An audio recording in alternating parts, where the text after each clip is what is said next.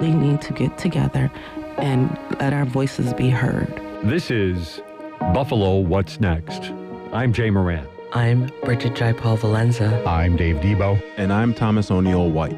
After May 14th, how can we afford not to talk about race? About education, about segregation, about humanity. Since the dawn of this nation, racial violence has existed. The way we have designed our society has a big hand in what occurred in that Tops market. The suburban area, everywhere. We must work and teach our children. We need to make sure that we put more funding in our programs that help prevent gun violence and more money into art. If we're going to have some real healing, we've got to have space to tell some uncomfortable truths. Good morning. This is Dave Debo. On the program today, we continue our look at some of the groups that are working on the east side in the wake of 514. Coming up in just a little bit, Jay Moran will be here with Kimberly Kadziolka and Bradford Watts. They're with the Parent Network of Western New York, a group that works with people who already had special needs before they were perhaps exacerbated by the situation from the shooting. They are people, obviously, that too are, are uh, doing some work in the community. So that's going to be our focus today. But for uh, the balance of the time between now and then, let's bring in Chichi Owone. He is the community, uh, I'm sorry, the corporate responsibility officer and community relations manager for KeyBank in Buffalo and Rochester. And they have an initiative that really made me think we've got to get him in on the program and talk a little bit about this. You folks have started with a farmer's market we had uh, Candace Moppins in a, a, couple weeks ago from the Delavan Grider Community Center, and she was talking about that and, and mentioned that it's something that KeyBank is, is intricately involved in. So we'll get to that, and I'm glad that you're here. But I want to start out the conversation with um, more of a broad discussion on needs. What do you see in the East Side right now? What do you think is the biggest problem or maybe the biggest need that they have? Um, well, Dave, thank you so much uh, Glad for to have you. having me here. Um, it's uh, it's really an honor. Um, I think so. I moved back three years ago, June 2019, to take on the work of uh, the East Side. So I was the program director for a program called the East Side Avenues Initiative with UB. With UBRI, exactly UB. So this was um, the project implementation team is uh, UBRI, and as you know, as some of our listeners may know, um, that program was a public-private philanthropic partnership where the state kicked in $65 million and we were able to raise another 8.4 million from local uh, foundations and private entities. and the whole point was uh, the economic revitalization of Buffalo's east side. So, so you came into it with, I don't want to say preordained, but with some background knowledge on just what problems despite 514, before 514, exactly, were already inherent in the community. exactly. What were they? Well, one of the things that came out of uh, a long study and listening to community members, one of the things that came out of that was the need for jobs, the need for improvement on main streets, on main streets being mm-hmm. the four corridors. Um, because as you know, the east side, there's a lot of vacant properties, there's a lot of abandoned buildings. So as a result of having those conversations with community members, um, we came up with our five main programs that we thought would be able to help move things forward, to essentially build upon what was already there. And one of those programs is called East Side Commercial Districts Program, a grant program that provided grant dollars to business owners that own commercial properties for interior and exterior improvements to their property. And that was to help fight blight and abandonment.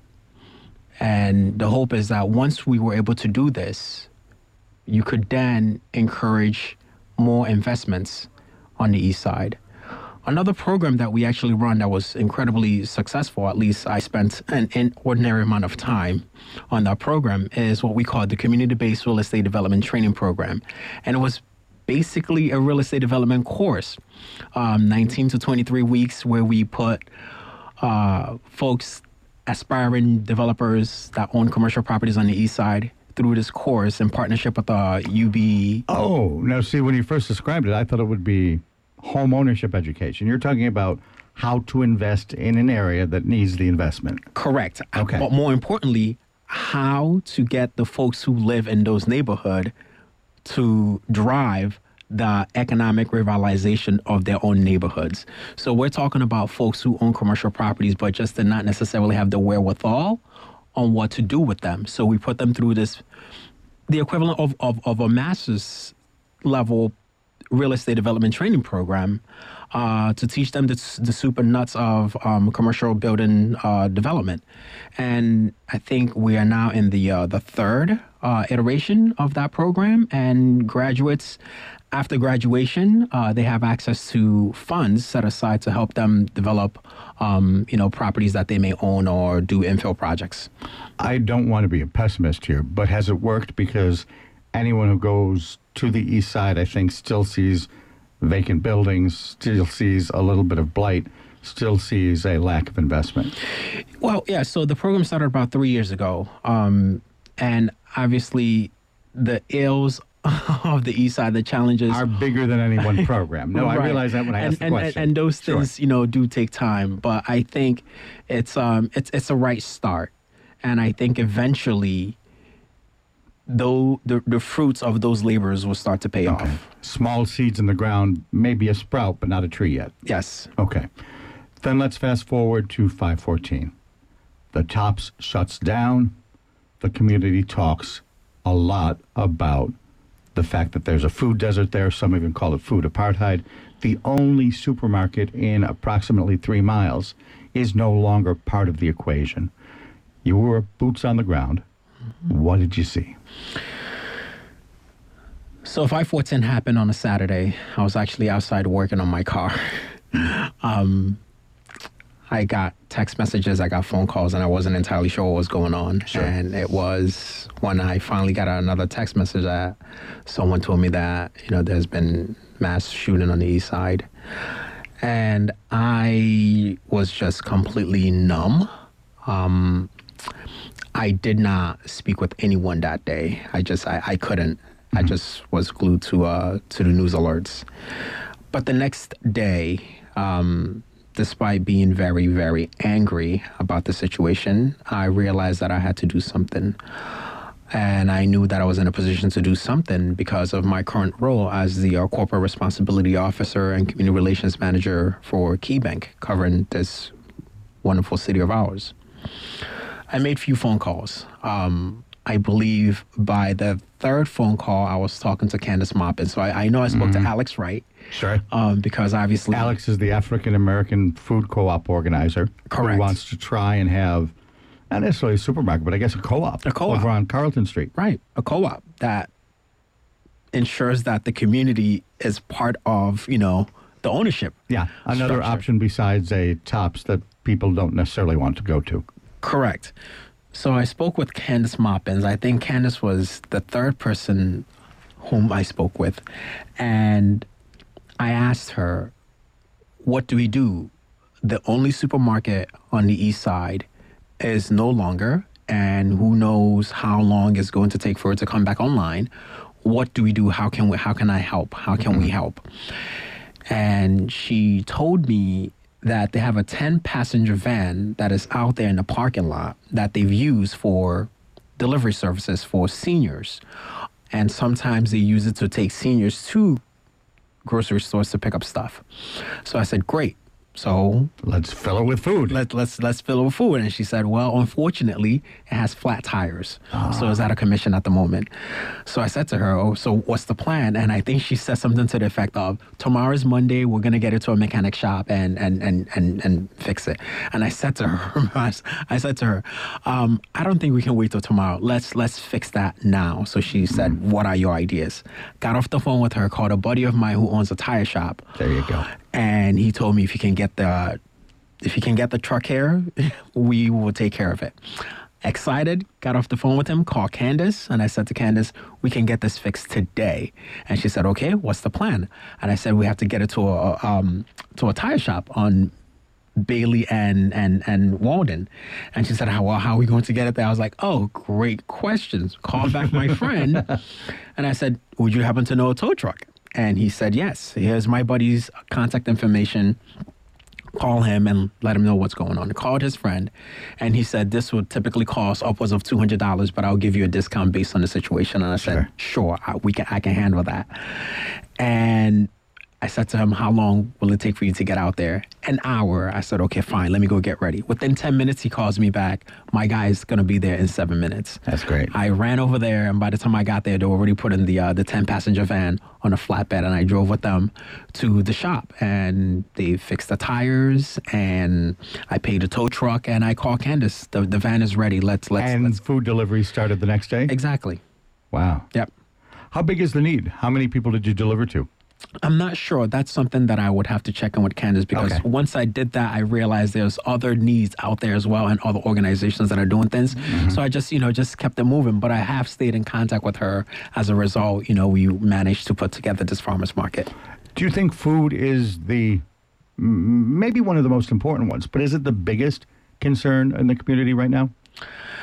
It is a big concern, but I also believe another major concern, at least what I've been hearing on the ground, is um, just access to jobs, access to good paying jobs. And this past weekend, I, I had several conversations with folks, and I believe I heard several times hands on internship program, hands on, you know, means of providing skills to young people on the east side. So I think those are some of the things that w- that we need to see more of on the east side to just move things forward. Chichi Owunwanne, I'll get it right. Help me help me pronounce that last name. Owunwanne. Owawane. Chichi Owawane is with us. He's the Corporate uh, Responsibility Officer, Community Relations Manager for Key Bank in Western New York, or at least in Buffalo and Rochester. We're talking about some of the needs that he has noticed in the boots on the ground efforts on Buffalo's east side. How do you tackle the one you just mentioned, the idea of access to jobs? Let's just build a factory and suddenly have.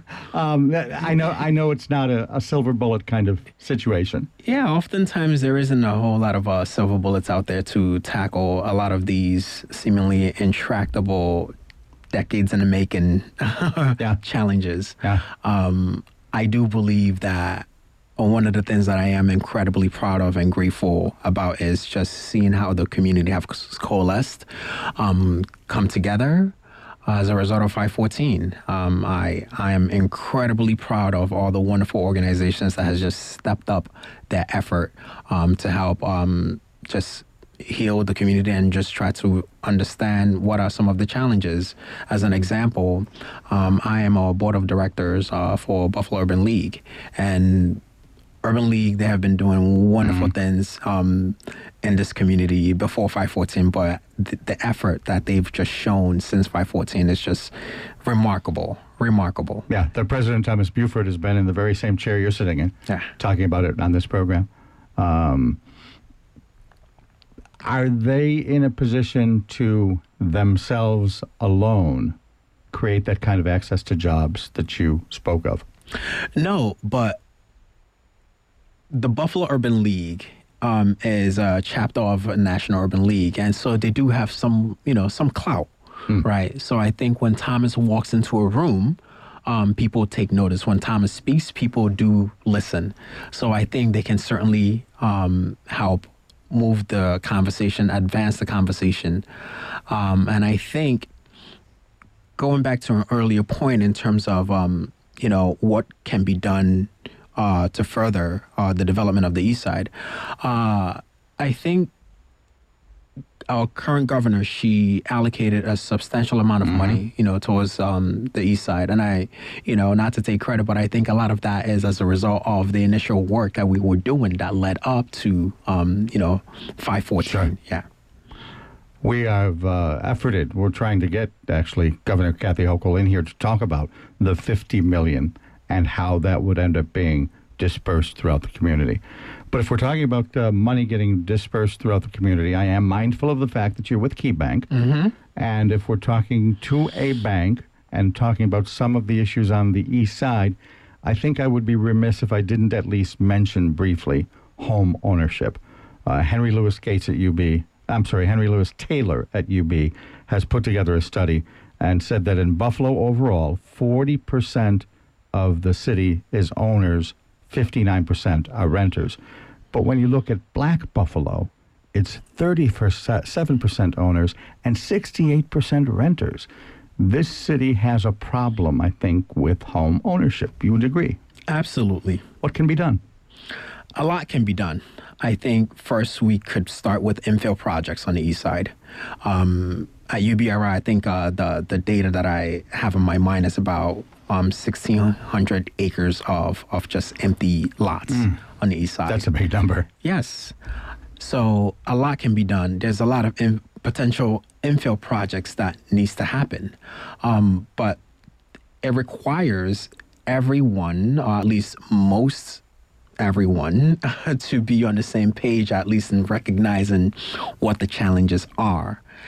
And uh, you know, at KeyBank, we we truly, truly are committed to seeing the communities that we have branches and We are committed to seeing them thrive, and I think um, that's something that has that should be part of the conversation in terms of um, home ownership.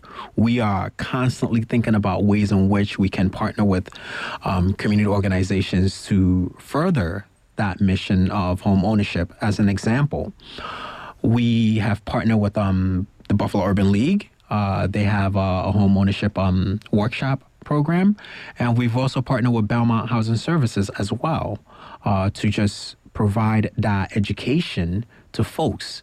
But beyond just partnering with organizations that that teach folks about home ownership, we also work with other organizations that provide um, credit counseling.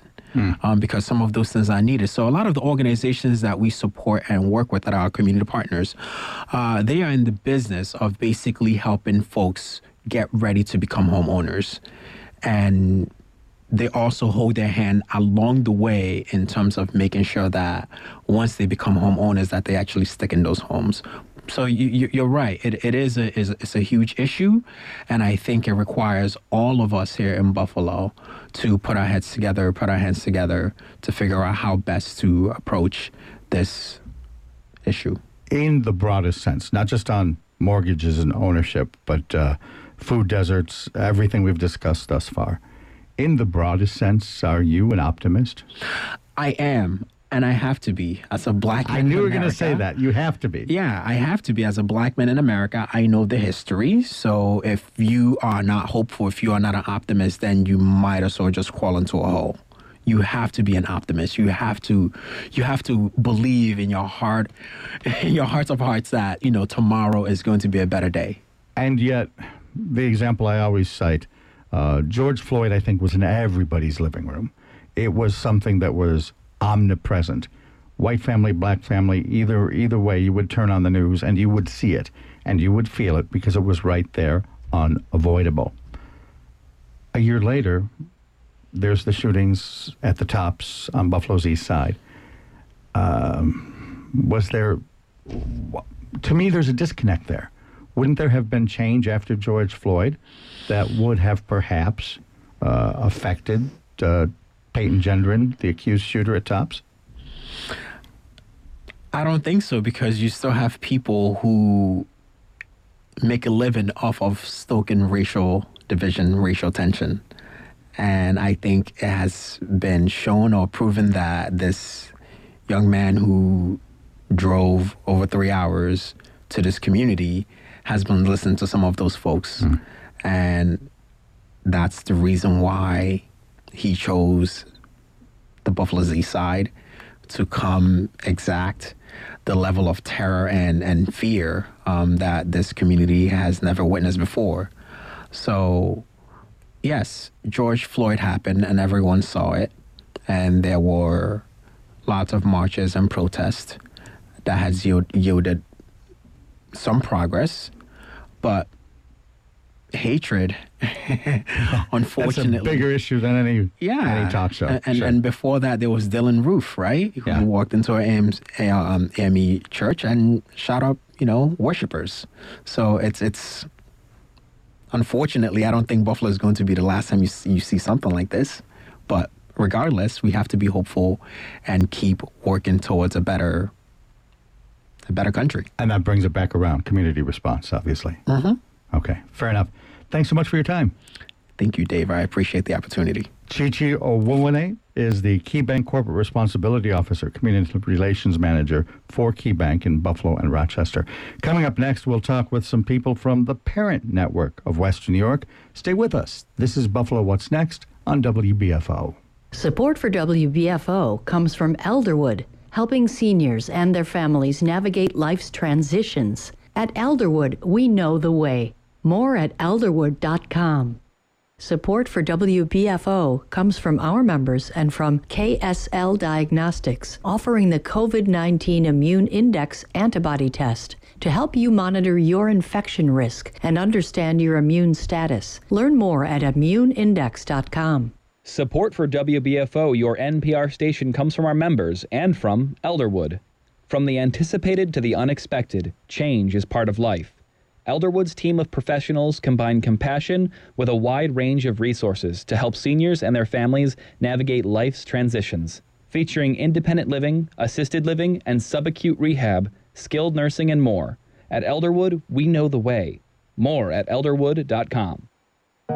This is Buffalo What's Next, where we have conversations with the community about moving forward. To have your voice heard, press the Talk to Us button on the WBFO app, and we'll work to get your questions and comments on the air. Join us on Twitter at WBFO or email us at news at WBFO.org. Together, we'll have the conversations that are needed. This is WBFO, your NPR station.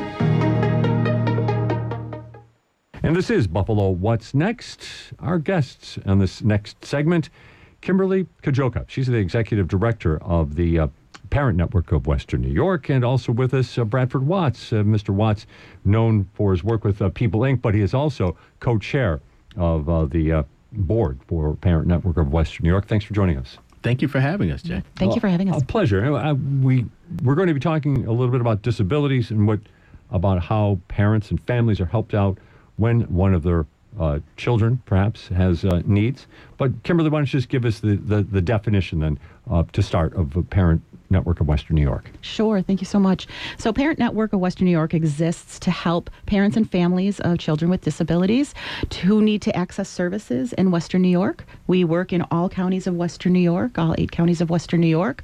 Um, a lot of the focus of our work is on educational advocacy. So, we will work with um, families who perhaps their children aren't getting the services that they need or they might need more services. So, we'll um, assist them in advocating with the school districts. Um, but we also work with children who are transitioning to adulthood.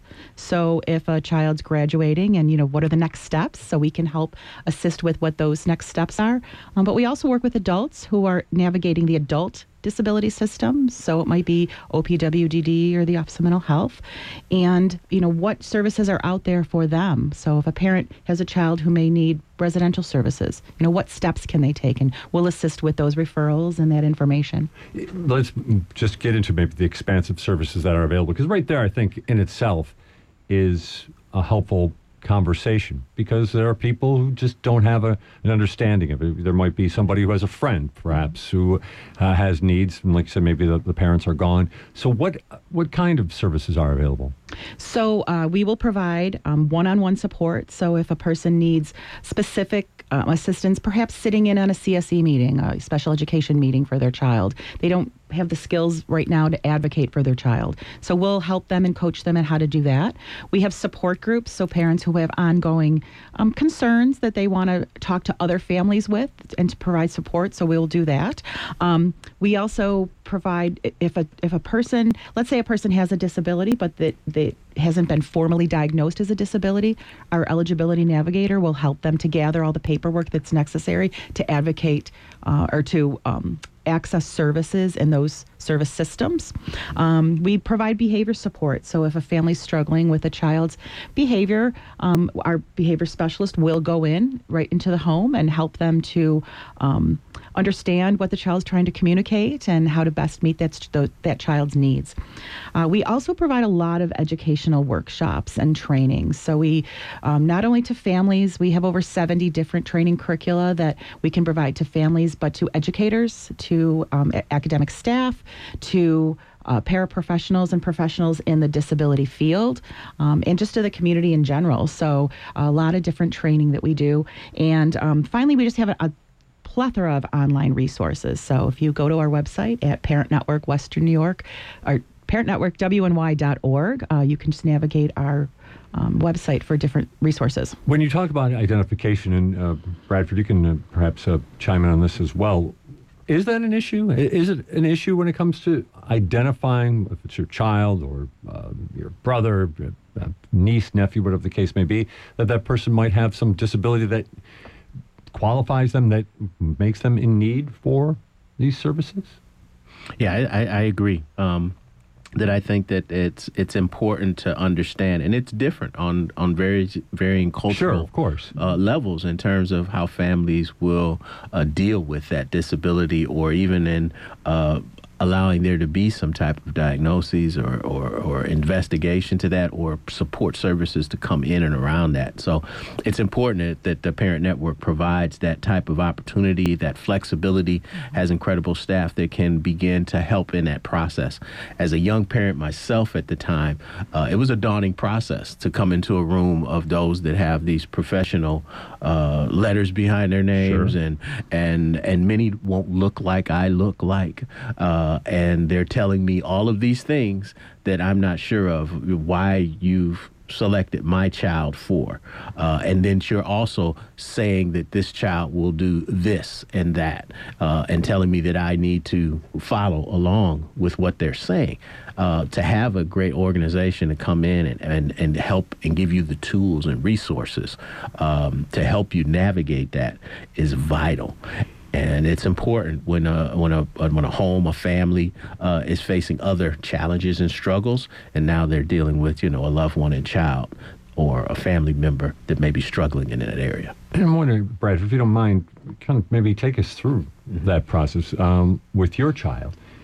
And again, we're probably going back a few years now, where maybe well, yeah. you are dating me, Jay. You did tell me you're a grand, yes. grandfather, uh, but but in the sense that services have expanded. Mm-hmm. Places like Parent Network have come along.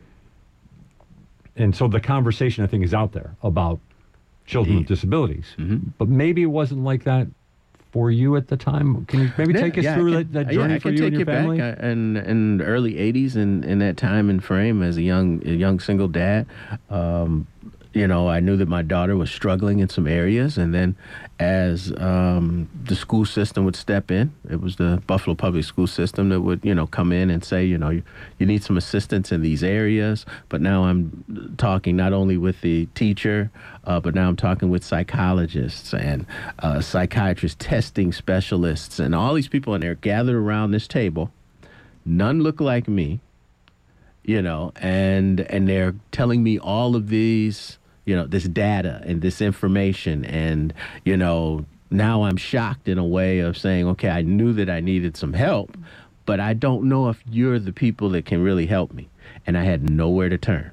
The only thing that I knew um, at the time, because uh, I was going to school, is to try to research as much as I could, ask a lot of questions to each and every one of them. I said, if this is your profession, Okay, explain to me how you came to this point. How did you find all of this out? I knew that there were some things, but how did you get this data? How did you get this information? How can I access it? What can you also teach me in the same vein as where I'm looking to help make sure that my daughter's getting the best education possible and that she's able to look forward to being successful in all those areas. And, um, you know, I made my way. Thank God I made my way through that process with a lot of assistance from finding teachers, going and talking with them as well, and how that they think that her learning style was, what she would need. So I was able to go and begin that process of advocacy, which is, is something that many families and parents sometimes get overwhelmed with. I can imagine, mm-hmm. I- and I'm I'm wondering. I mean, maybe Kimberly, you can talk about the, some of the parents you've dealt with. I would think there's that sense as a parent.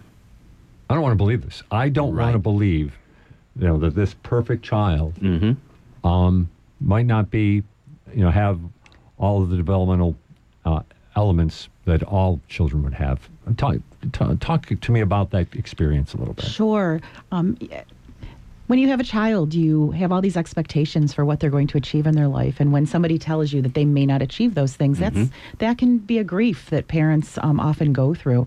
One of the things that I think is most um, special about Parent Network is most of our staff are parents of a child with a disability, so they've truly walked this walk that our, our parents are calling us to go through. And so there's um, they when they say I know what you're going through, they truly do know what they, they're going through. But they can also then talk about their own child's successes and what they've accomplished in their achievements. Um, so in addition to just giving that information, we're also being that that voice and that shoulder for that parent to um, to really voice those those concerns and those fears that they have for their child's future. And, and and we can be that positive light to say, no, your child's going to be really successful and can do- achieve a lot. Right, and, and we should also mention the idea that when we're talking about developmental disabilities, there's a wide range, Absolutely. right, of Yes. of individuals and the types of, of care that they might need, right? Sure, Yeah. sure. And and you know, professionals uh, can say what they expect, but only the child and their and their parent really knows what they're going Mm-hmm. to achieve. And and with with the right supports, uh, you know, we all we all need help to succeed, right? That's right. So.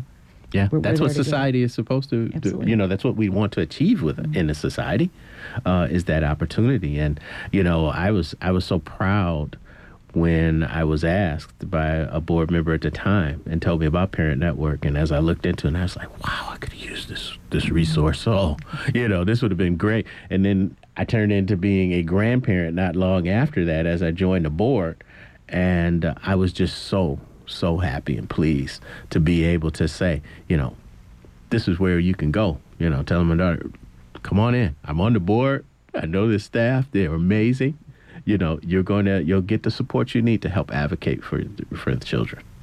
You know, when it comes to that, reaching out for that that help and getting that help, a, a key part also is again breaking down the barriers. Mm-hmm. Parent Network relocated to the Broadway Fillmore neighborhood. What two years ago, maybe? Yes, in 2020. What uh, what, what prompted that move? Sure. So about six years ago, Yeah. um, a group of agencies came together and said, you know, we really want to do a collaborative model and, and provide services, um, a one-stop shop, if you will.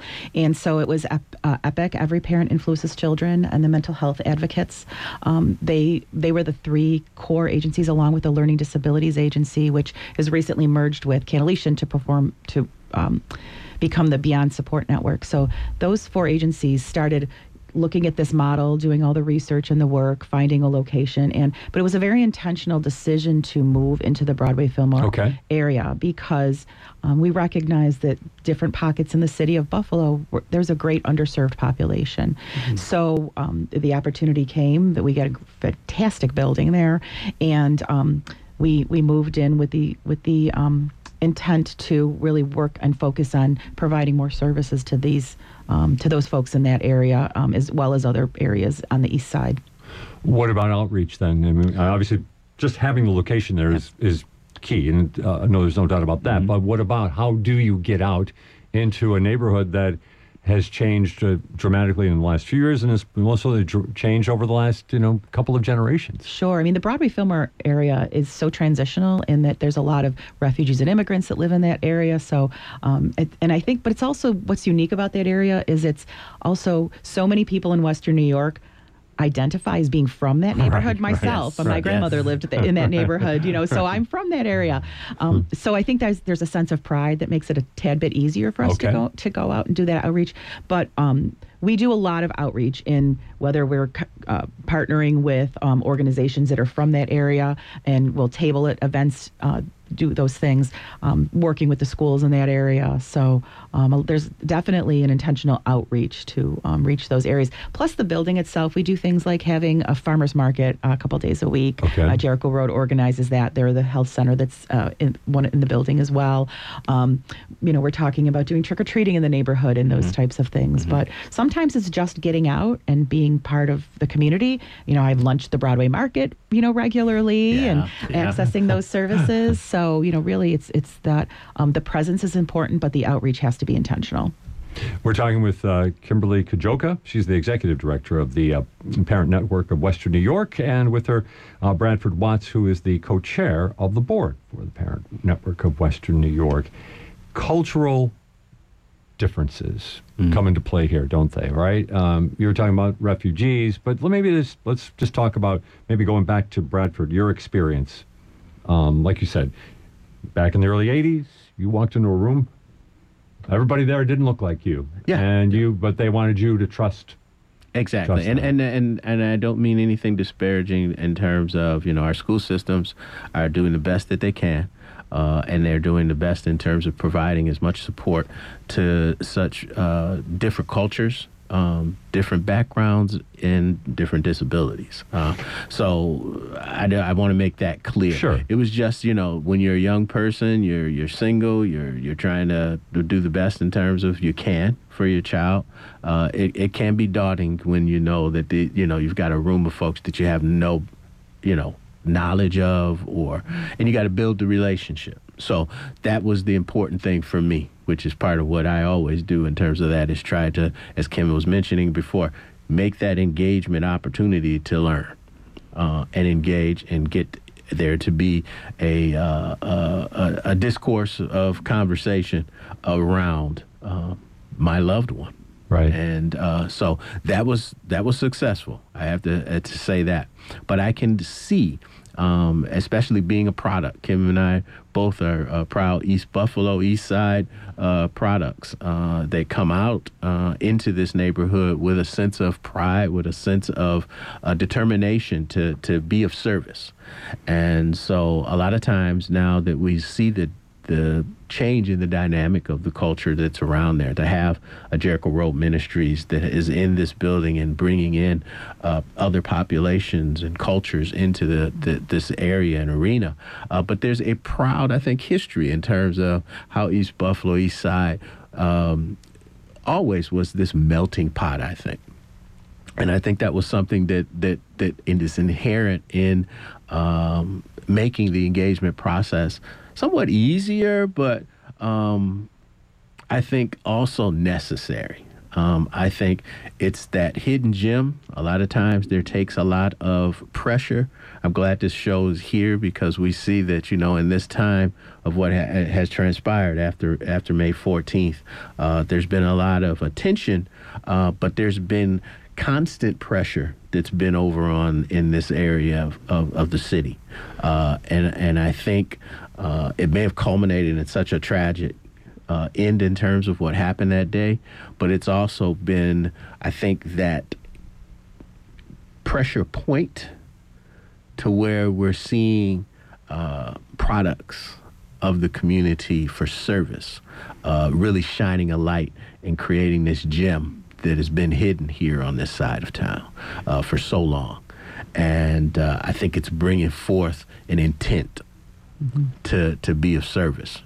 That's, I'm, I'm, and we're going to maybe get off the topic just a little bit, but I'm, I'm glad you both kind of touched upon that because you know you're you know, with the parent network being there, your office is there, Kimberly. You're seeing a part of Buffalo in a way that maybe the whole Western New York population isn't seeing.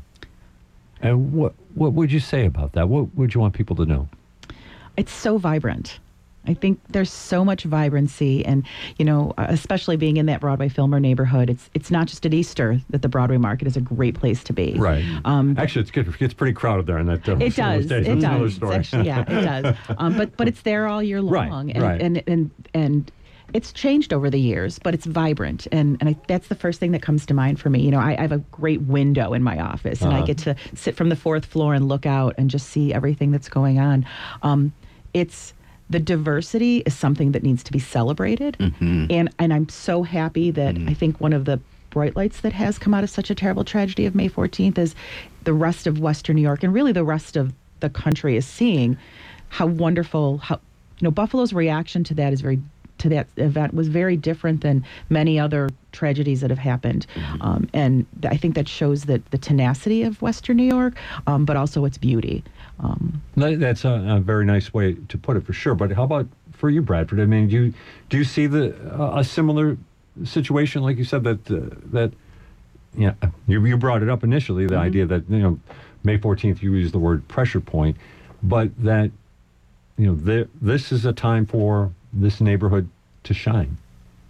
It is. It, it, it it's it's not only a time for this neighborhood to shine, but it's also a time that a light is shined upon it. Um, in terms of some systemic uh, issues that have plagued our community for so long, and I think that is one other aspect that has to be addressed and, and, and has to be talked about. And we've got so many great advocates that have come out of this tragic situation that is talking about uh, other inherent issues to that. Um, in the same way as I talked in terms of, you know, resources for parents. Um, opportunities uh, to to be able to engage with uh, a specialist that has similar backgrounds or an understanding in what you're going through. Um, cultural competency is one of the, the, the necessary aspects to any engagement process, I believe. And so when we've got great support organizations that are coming alongside Parent Network and working in those fields and areas, um, when she speaks, you know, Kim speaks about an EPIC or a Buffalo Urban League organization, uh, the Jericho Road Ministries, and so many other, and that you've got a network that's created to help in those particular fields and areas because you know wraparound services is something that's necessary Right. you know not only is the child in need that or the, the loved one in need that may have a de- developmental or intellectual or some type of uh, disabling condition but it's uh, perhaps something that's also uh, hindering uh, that family from being able to be successful as well. And so, how can we connect to that other provider? How can we create an opportunity or a network of wraparound service that helps you to achieve those success points? And it's great to uh, get people who are on the ground. I, I think that's what I, I, I kind of broke out into that uh, tangent there just a little bit, but I really do appreciate that perspective. But getting back then, Kimberly, a little bit to like the cultural differences in some of the way that you go about re- reaching out. You brought it up. Uh, a, a large immigrant population is, is moving into the city of Buffalo, most certainly in the east side. Is there a, a gap? I mean, I, right off the bat, eh, language has got to be a huge Sure. part of it. But what about just those cultural differences that might be things that you need to break down? So understanding what different cultures, and there's a, a lot of different Sure. cultures in that Yeah. area. So understanding what each culture, what their views are on disabilities. I mean, some cultures don't even recognize um, that their child has a disability um, because there's so many other barriers. Language, you, as you said. Um, you know, understanding their background, those types of things. Um, so understanding, and, and that's where we had to educate ourselves Sure. on knowing what those different cultures are. You know, we have a staff person that uh, is bilingual and is very entrenched in the Hispanic community. Um, we have staff that are that are African American that understand the communities and and the relationships to perhaps the faith-based organizations that the African American community really um, relies on. Um, so there definitely are barriers, and uh, that's where the, the cultural competency, competency, as Bradford mentioned, is so important. Um, and, and we continue to do that. You know, that's going to be an, an uh, evolving um, process for us. Right.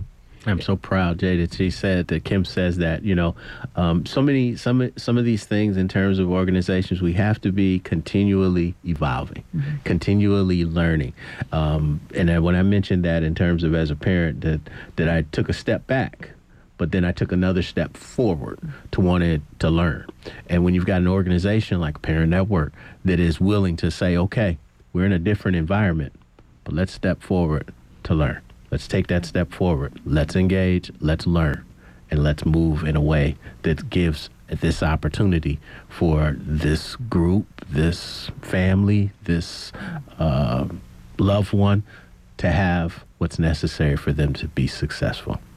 We wanted to make sure also that though we've been kind of focusing on the East Side neighborhood, Broadway, Fillmore, where your office is, you're all over Western New York. Yes. We are. And with that, of course, you also uh, are involved with the, the Native American uh, community, a population of Western New York as well. Again, talk maybe a little bit about what you see about a, a cultural difference, I guess would be the way to say it. Sure. I mean, we have such close proximity to so many reservations here in Western New York. It's such that I think that's such a gift to us. Um, but it it required special learning on the part of our staff to understand that, you know, in the in the African or the Native American community, children are raised by by communities um, it's it's not mom and dad. It's Right. it's aunts, uncles, it's grandparents, it's other parts of the tribe that really help to raise those children. So understanding that, you know, it's when we talk to a family, we might be talking to an aunt, we might be talking to a grandparent, and you know, so in other situations, it's like, oh, confidentiality. Where does that, you know, what where does that line cross? And so having to under, really understand that this is so important for us to know that, um, because again, we, we make the wrong step, and you're starting to alienate people from. Sure. the very beginning. So. sure. um, when they need you the most. perhaps, Exactly, yeah. exactly. So um, that's it's an ongoing training and Right. and, and um, learning in those areas. Uh, we're winding down on our time here, talking about the parent network of Western New York. But I want to put this to you, Bradford. Um, Kimberly just used the word ongoing learning process. How about for you, as a, as a father of a, of a daughter with uh, developmental disabilities? You know, what can you tell us about that experience? Oh, it, it's it's a wonderful experience. I mean, when you talk about being a parent, as you know, it's it's always a great experience. You any any parent's going to meet with some challenges um, as they grow up. Um, I was very glad, as I said, that I was able to create a support network. One, that first support network was my family. I had you know a great um, parent household that uh, was in there for me to help support me along the way. And so that was one that I had. Um, next to that was those teachers. Next to that was those providers that were in that room. Although it seemed scary at the time, once we began a re- building a relationship, they became some great allies and resources for me to work with. Uh, and there's no better way now that I was able to expand upon that when I joined, uh, you know, the board of Parent Network. But then they became a resource uh, and support uh, to my grandchildren. And then finally, that support, that resources there at the parent network. How do people access it, Kimberly? So you can go to our website, which is um, www.parentnetworkwny.org, or you can call us at 716-332-4170. And uh, we c- we're we're there, uh, you know, Monday through Friday, and Yes. certainly happy to to speak and, and answer any questions. I think for me, the, the proudest thing is when we hear that our referrals are from other parents that have used our services. That's great, So yeah. you know, if you have uh, you know if you have a family member or somebody who, if you're listening and, and you know somebody that might uh, need some of our assistance, please please have them reach out to us. Um, happy to help. It's a simple name, Parent Network of Western New York. Kimberly Kadziolka is the executive director, and Bradford Watts is the uh, uh, co chair of the board of directors for Parent Network of Western New York. Bradford, Kimberly, thanks for joining us. Jake, thanks, for having us. This is Buffalo What's Next. More to come on WBFO.